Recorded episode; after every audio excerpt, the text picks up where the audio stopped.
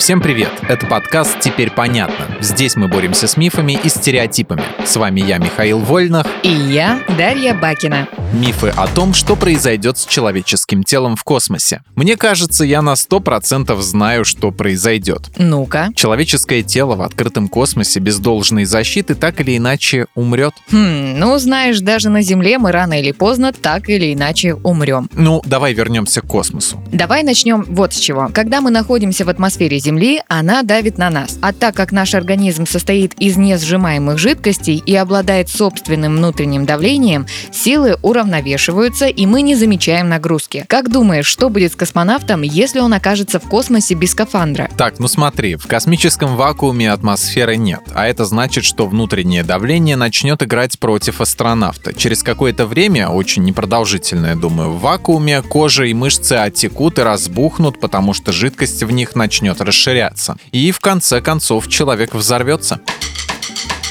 Ну, почти. В вакууме человек не разорвется и не разлетится на части. Это миф. Кожа достаточно прочна и эластична, чтобы выдержать давление в одну атмосферу. Космонавт чудовищно раздуется, испытает сильную боль и ему будет тяжело пошевелиться, но лопнуть он не сможет. А если человек окажется без скафандра под прямыми солнечными лучами, он вспыхнет и сгорит, как в фильме «Пекло»?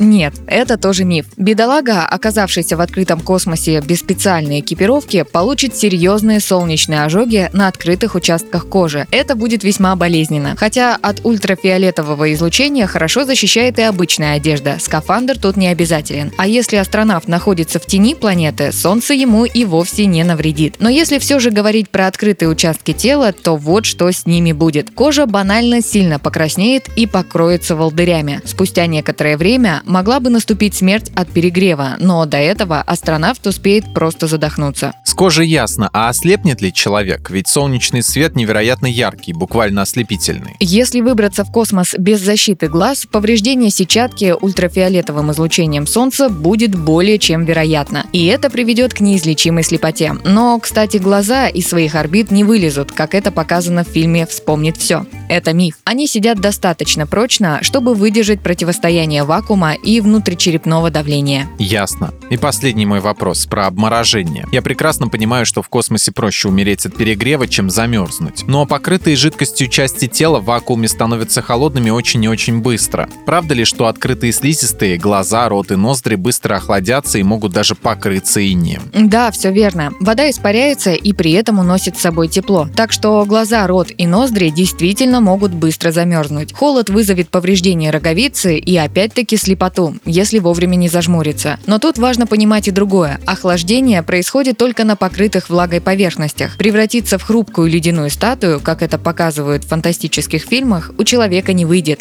Это миф. Астронавт недолго будет мерзнуть, но это пройдет, как только пот с кожи испарится. Дальше тело будет только нагреваться под солнечным светом. А если разгерметизация корабля произойдет очень далеко от Солнца? Тогда тела пострадавших действительно остынут. Но на это уйдут часы. Никакого мгновенного оледенения. Супер, теперь мне все понятно. В этом выпуске мы использовали материал Андрея Вдовенко и благодарим автора за классное разоблачение популярных мифов. Полная версия текста на сайте Лайфхакера. Подписывайтесь на подкаст «Теперь понятно» на всех платформах, чтобы не пропустить новые эпизоды. Ставьте ему лайки и звездочки, это помогает узнать о нас новым слушателям. Свои впечатления о выпуске оставляйте в комментариях или отзывах в приложении. И помните, что новая порция разоблачений уже на подходе.